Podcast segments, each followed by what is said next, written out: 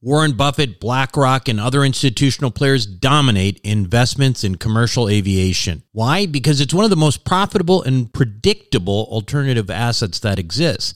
And it's not tied to other markets such as real estate and the stock market. Is it safe? Well, imagine triple net leases to the likes of American Airlines and British Airways. Income is contractual and guaranteed by some of the biggest named airlines in the world.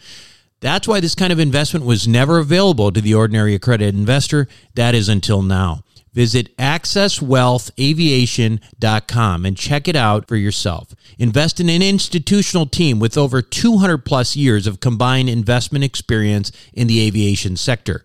Conservative investing with double digit returns and tax advantages. That's accesswealthaviation.com. Accesswealthaviation.com. You are listening to the Wealth Formula Podcast with Buck Joffrey. Get ready to change your life. Welcome, everybody. This is Buck Joffrey with the Wealth Formula Podcast coming to you from Montecito, California. Hey, before we begin this show, I have to uh, remind you that uh, we have another podcast, and that podcast is called Sapio, S A P I O with Buck Joffrey. And that's adding to this whole wealth thing, but not in your pocket. We're talking about adding years to your life instead. And that's a show that is going to be focused heavily on longevity science. There'll be other stuff too, but I've been doing a lot of this myself. And, uh, you know, I, I, feel better. I think I look better. And I have a feeling I'm probably uh, going to make me live a little bit longer. So I would highly recommend that you check out what I'm learning because it is really kind of uh, crazy. But I do think that we are on the precipice of being able to live a lot longer and better than we currently do, right? Like, so in other words, I think that if you can potentially stay healthy with the things that we do know right now, some of the longevity hacks, so to speak, that if you make it another 10, 15 years in great health, there's a good chance that you may be able to take advantage of some pretty extraordinary technology that's around the corner. Anyway, check it out Sapio with Buck Joffrey. And uh, when you're there, by the way, it would be awesome if you'd give me a review. Only if you like it, of course. No, kind of. Kind of kidding. Not kind of not. But anyway, uh, hey, um, so that's on the positive note. on the negative note, on the negative note, Joe Biden, well, let's just say on the positive note in Joe Biden's head, he says that the economy is strong as hell.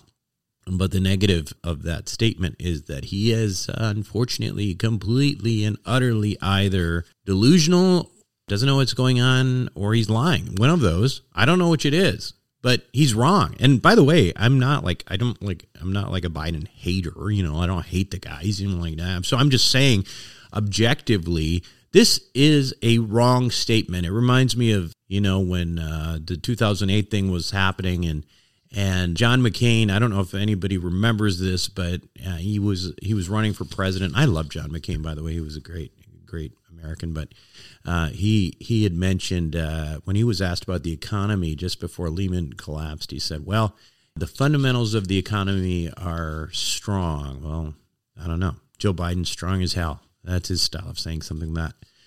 But the facts are interest rates increasing at the steepest slope in history over the last year have caused one hell of a serious problem for the economy. And I will tell you that I, I am come to the conclusion that all hell is about to break loose. Right now, I'm not that guy. I've said it before. I'm not the zombie apocalypse type of guy. Right? I'm not.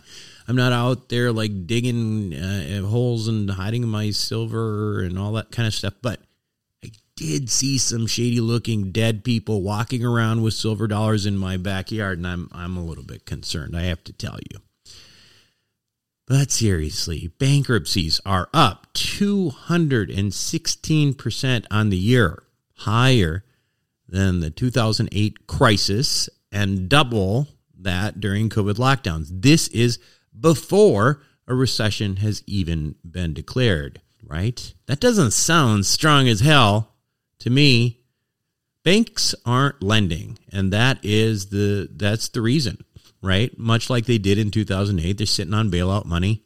And not only does this cause bankruptcies, but it also keeps healthy companies from thriving and basically expanding. And so we're not seeing that necessarily in employment numbers, but we almost certainly will, right? Like this is like this is like the canary in the coal mine.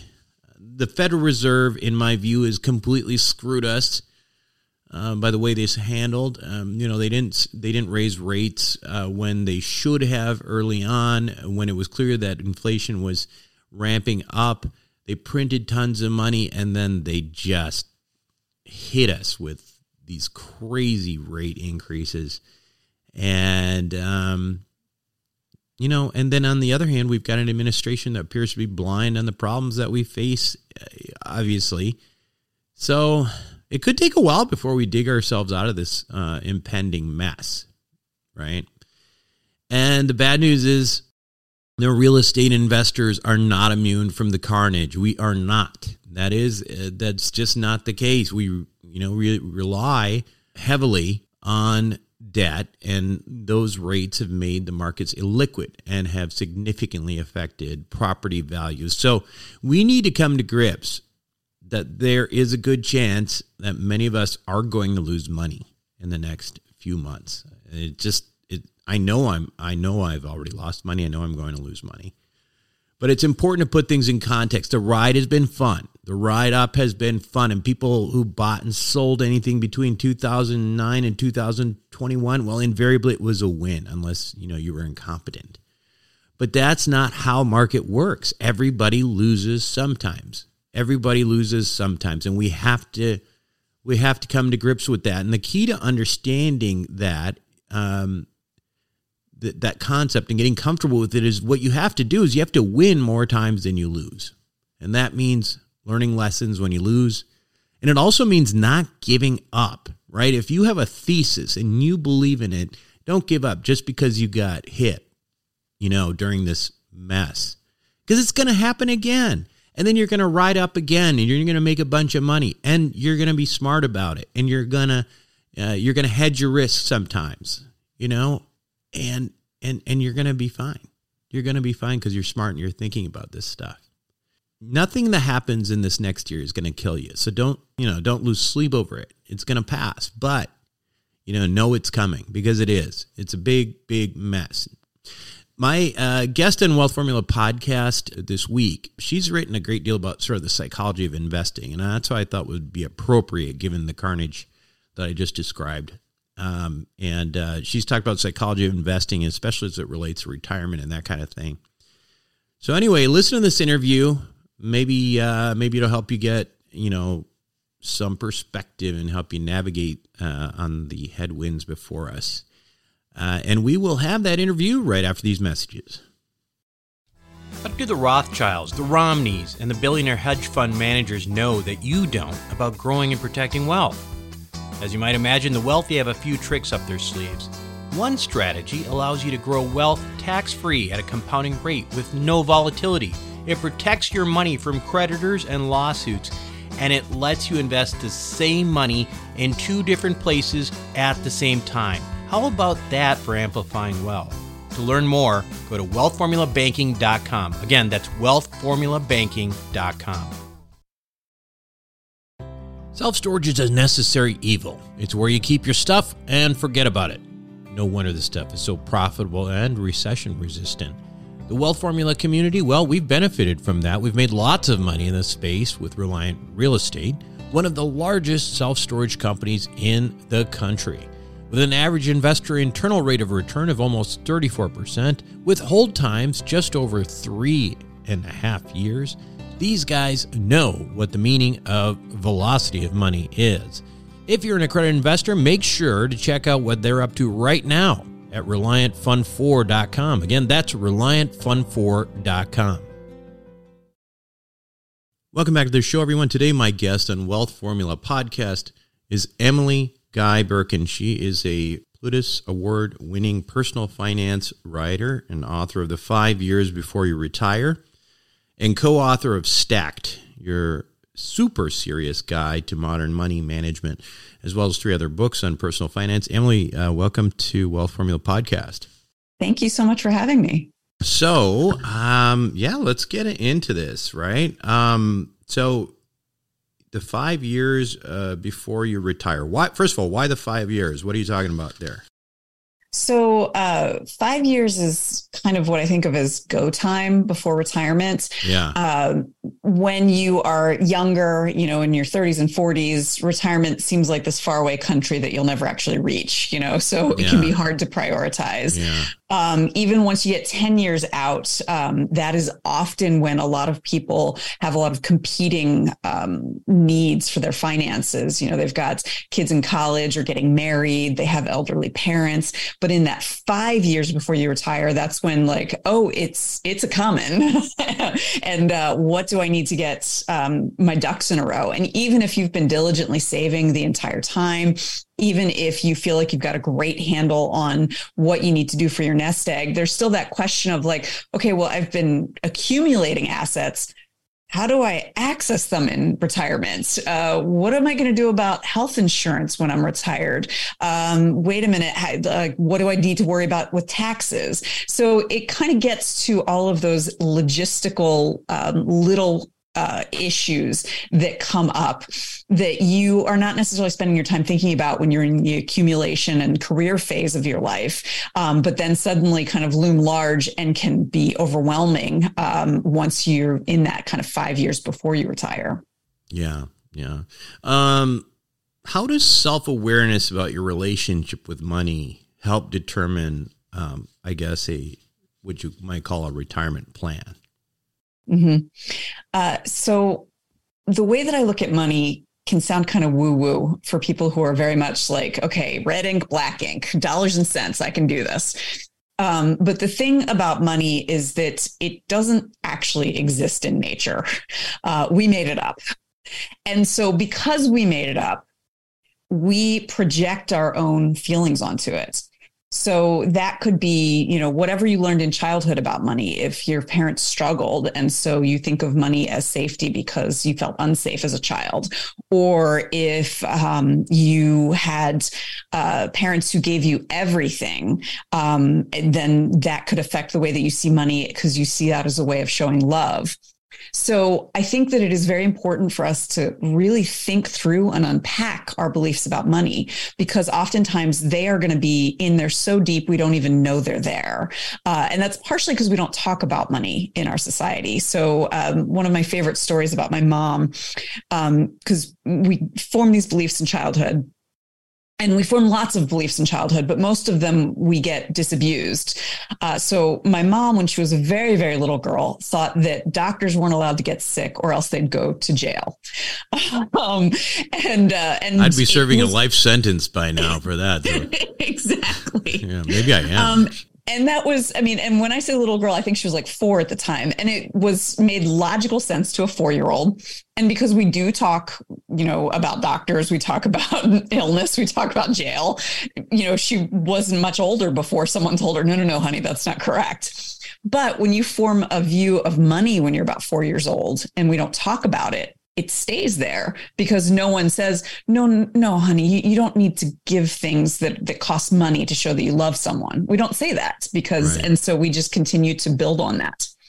So when we have these deep seated beliefs, they can cause us to have reactions to money that uh, are disproportionate to what the actual input is, or could cause us to make disordered money choices that are not going to get us closer to our goals.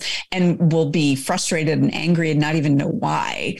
Um, because it, you know we just have this immediate reaction like no no no can't do that or no no no I have to do that uh, and not even necessarily realize why and once we kind of take the time to separate out like what is this belief that I'm following does it actually fit with my goals? Does it make me feel good as a parent, as a doctor, as um, a spouse, uh, you know, wh- whatever the most important role in your life is? Then you can start saying, like, okay, I don't need to follow that belief and I can make this choice instead. And that'll lead to, you know, better outcome with my financial goals. I'll feel happier. I'll feel better. Uh, and that I think is something that we just don't do enough of. so, how does that relate to this uh, you know you're 45 years old and you know maybe you haven't thought of this uh, thing called retirement and and so how how does that how does that affect that? Well one of the things i think happens is um, we get so focused on I want to solve this problem like it's an algebra equation. So, you know, how much do I need to retire? And I, you know, I've determined that I need $7 million to retire. Um, and oh my goodness, right now I only have 3 million and I'm not going to make it. And like I will have failed. So the the issue is you are focusing on the wrong aspect of the equation because like that's just a number that doesn't actually tell you what your retirement is going to look like or if it's going to meet your needs. So i like to suggest to people instead of thinking through like okay you know how much money do you need each year to to uh, all of this blah blah blah blah blah start with what does an ideal day in retirement look like for you? What does an ideal week an ideal month an ideal year and by going through that and thinking through, like, okay, you know, an ideal day, when do I wake up? What do I have for breakfast? What do I do that day? Who am I spending time with? Um, what is the weather like? Where am I? um, and then going through that with a, a week, a month, and a year can help you figure out what is it that you need to feel good in retirement? What are the things that are going to make you feel satisfied and content in retirement? And then you can work backwards from there of like well how can i get that with the nest egg i have? Or what am I missing in what I'm planning financially that I might need that is not necessarily going to be like another $4 million in my nest egg. It might just be like, oh, okay, I just need to make sure I have enough to be able to travel to the seaside every, every year or, you know, visit with my grandchildren or whatever that is. So if you start from a place of knowing yourself and knowing what is most important to you, you can kind of let go of the financial side of it um, and just recognize you need to find a way to make your money work for your vision rather than have your entire vision taken up with the amount of money you have. Yeah, you know, I think that the challenge for me sometimes is when I think about when I try to think about the way, because that's, you know, it is a, it is a different way of thinking, but it's still sort of in that um, that fairly conventional idea of you know how much is it going to take, how much am I going to need, mm-hmm. and and I think that that's fine, but I think that the challenge for me uh, when I think about that is I think uh, you you kind of alluded to sort of uh, the algebraic part of this, mm-hmm. and um, the even if you determine what those needs are and what you want, uh, I think it's very challenging to use the you know the the financial um, advisors often talk about buckets and this one's going to grow at this and this one's going to grow mm-hmm. at that. Um, so I think I think there's two parts of it, right? Like yeah, you you know in order to achieve this certain kind of life uh, you may need these kinds of resources. Obviously, you're going to need to put some kind of number in there for inflation, mm-hmm, and it, mm-hmm. it, may not be two percent like it's been for a while.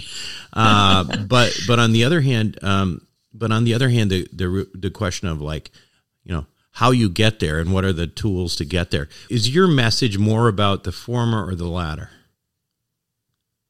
Uh, I think my message is more about um, kind of letting go of any sense of there being a right way to do things. Mm-hmm. Um, because that is often how it is um, framed in both financial media and when you meet with a financial advisor. Sure, sure.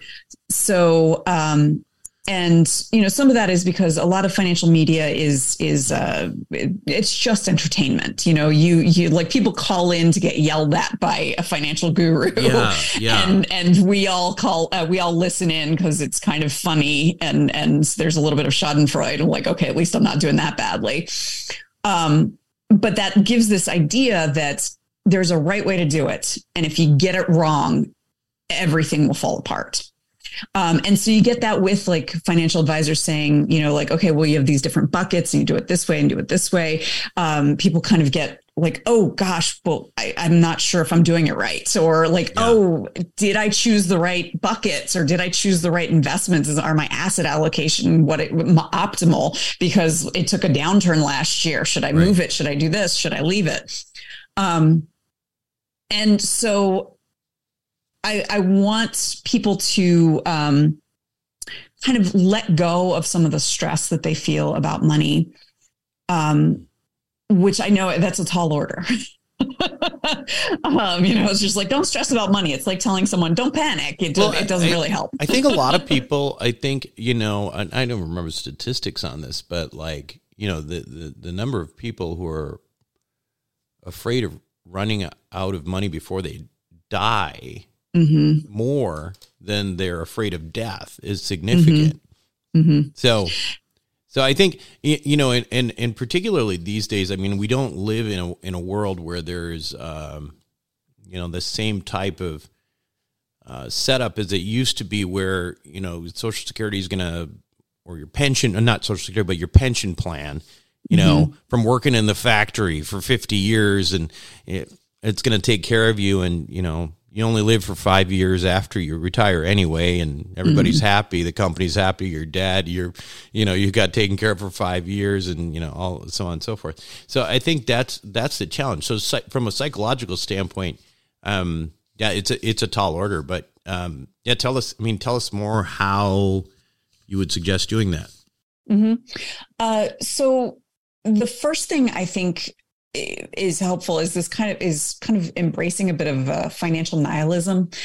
Um, and that is um, uh, so some of my my beliefs about money stem from a very odd place. Um, and that is uh, there was a, a, um, a, graphic novel by art spiegelman called Maus. And it was a um, it was a comic book um, that's kind of semi biographical about his father living through the holocaust um, and one of the things, so his father was incredibly good with money.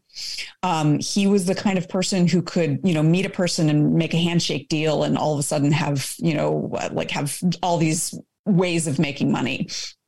Uh, and he managed to continue doing that even once he and his wife were put in the ghetto and they were not their their money and their their uh, property was taken away. He managed to find things that he could um, trade for to be able to sell to still make money to take care of his wife and and his child. And then once he went into the um, concentration camp, same thing. Even though there was no money in the concentration camp, he figured out ways to wheel and deal to get better treatment himself and his wife, to get a little more food and those sorts of things.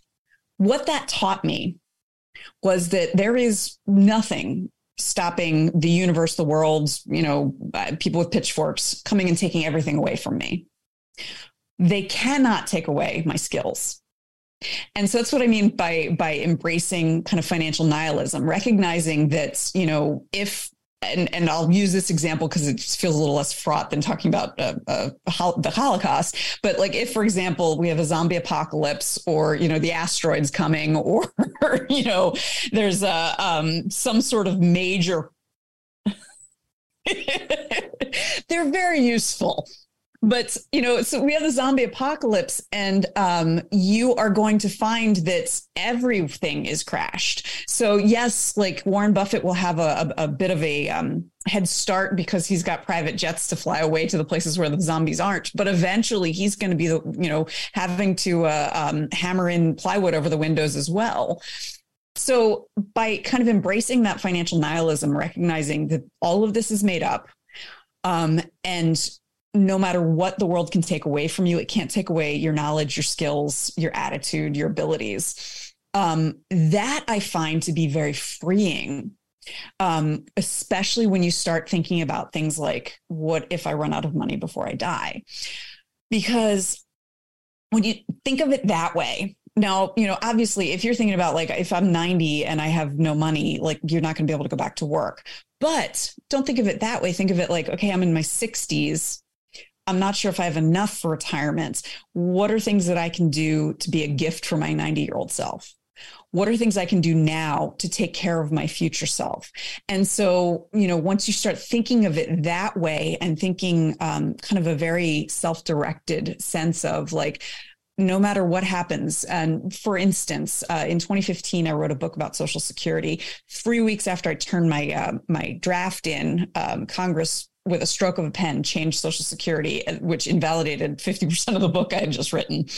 Um, I try not to complain about that too much because there were a bunch of people who were planning on retiring within the next six months who their entire plan was was screwed up because of this. So recognizing that could happen but you're still you. You still have your power your talent your your knowledge um, your charm whatever it is that you rely on that makes you good with money and you can pivot and just recognize that there are always opportunities to um, to pivot to make different choices. Um, and that i find very affirming uh, for myself. I know that it can sound kind of depressing i start with the holocaust and no i get it but you know, I mean, I think I think basically what you're getting at is the Mike Tyson uh, idea that everybody can have a plan until they get punched in the face, mm-hmm. right? And yeah, I mean, we're and, and we are actually living in a kind of a unusual uh, period right now in the economy. Um, you know, the rates going up very quickly. Mm-hmm. Um, mm-hmm. I saw a, uh, you know, I saw actually some data that showed, and, and this, you know, I don't, I don't know why this isn't more broadly published in the, but, uh, you know, uh, bankruptcies are actually at 2008 levels right now, which Ooh. is, which is unbelievable. So there's, there's this stuff creeping in, right? Like mm-hmm. we're living in it. And there's obviously the markets are not doing great. The real estate markets are getting, you know, destroyed. Mm-hmm. But, um, we'll get through it. and you know what? Like we'll get through it. I mean, you you have these downs and then you have these ups, and uh, uh, yeah, it's hard. It's hard to think about it that way when you're um, uh, when you're in the thick of things. But I, I think that's mm-hmm. kind of what you're getting at, right? Yeah, there's um, you know, the the idea of this too shall pass. Yeah. Um, which I think is yeah. really important for investors to remember no matter what's happening. You know, when things are going ga- gangbusters, remember this too shall pass.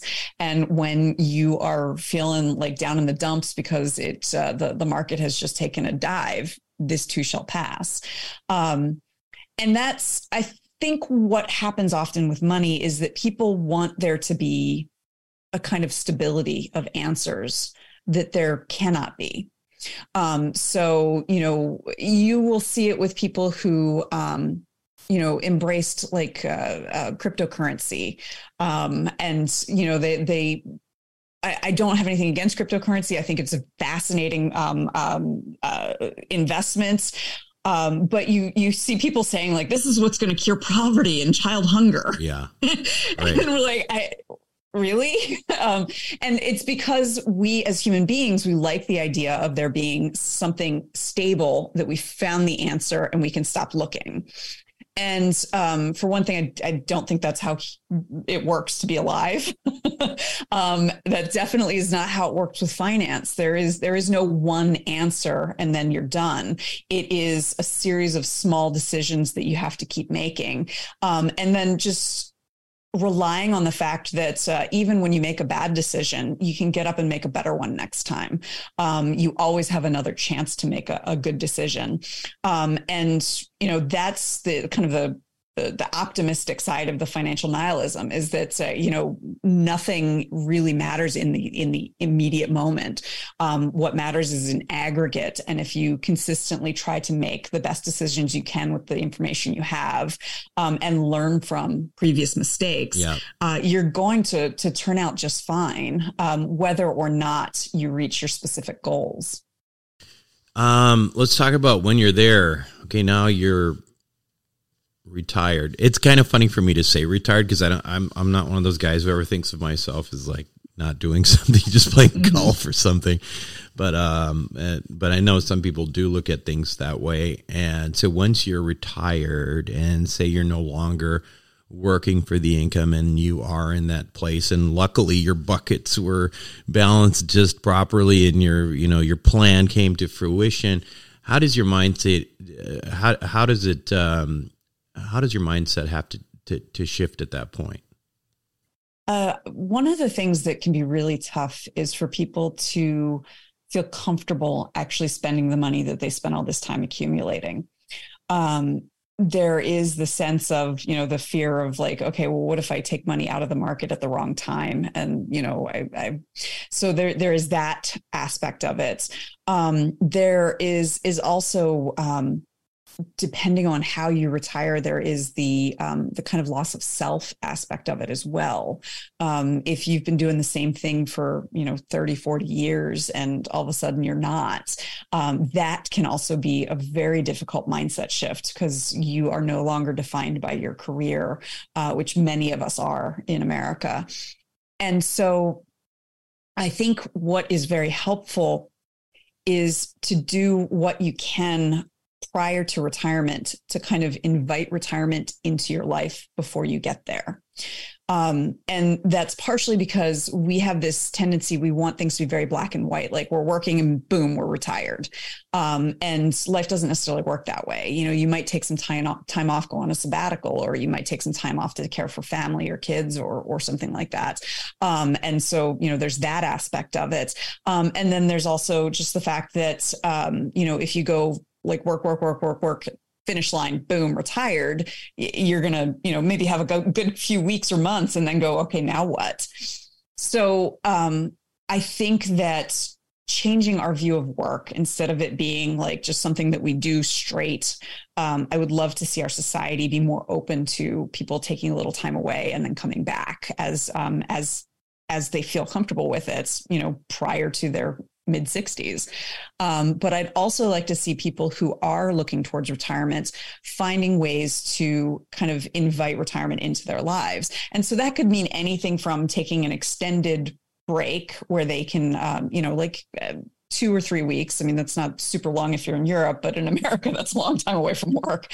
Um, to to you know go check out a place that you might want to retire to, um, or that could mean um, starting to find new hobbies that you're interested in. Um, it could mean going down to part-time work for for um, a, a, time um, prior to retirement, so that you kind of have a transition rather than it be a hard stop. Yeah, yeah, I think these are. Um, yeah, these are all, I guess, questions I think that everybody kind of starts to need to think about a little bit earlier than they do, right? I mean, bottom line is, it the other thing is, I don't think it's psychologically good um, for people to go from like doing a lot to nothing.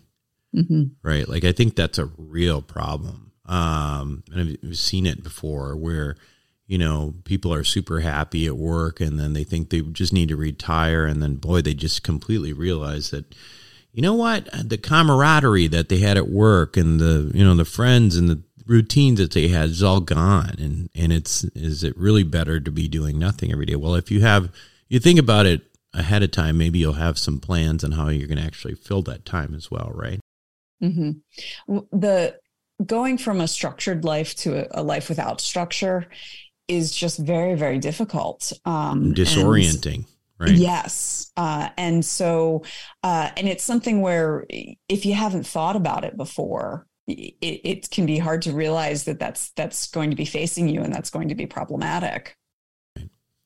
Well, um, anyway, so the book uh, again uh, is the five years before you retire, retirement planning when you need it the most. Um, Emily, thanks so much for being on Wealth Formula podcast today. Uh, thank you for having me. Be right back. Welcome back to the show, everyone. Hope you enjoyed it. Kind of a downer, right? But again, you know, you have to uh, you have to take everything that's happening happening now into a bigger context. It's a bigger context of you know economies and markets. They go up and they go down, and we're not immune. We just had a very very long period of time, you know, since 2008 that that we have not experienced these kinds of things. So, you know, it always comes as a surprise, and you know, I, I, I think that that's uh, that's kind of what's going on now, and I think it's important to just kind of brace yourselves and know that you know, then another another day comes, and the next you know, you're back in business, and you know, everybody gets on the bandwagon again, and you know, these kind of experience just makes you stronger, though. So I will say that I'm I'm I'm quite convinced at this point that uh, a lot of bad stuff is coming our way. So just be braced for it, uh, and uh, we'll we'll get through this. That's it for me this week on Wealth Formula Podcast. This is Buck Joffrey signing off. Thank you for listening to the Wealth Formula Podcast. Visit us on the web at wealthformula.com The information contained in this podcast are opinions, not fact. As always, consult your own financial team before making any investment. See you next time.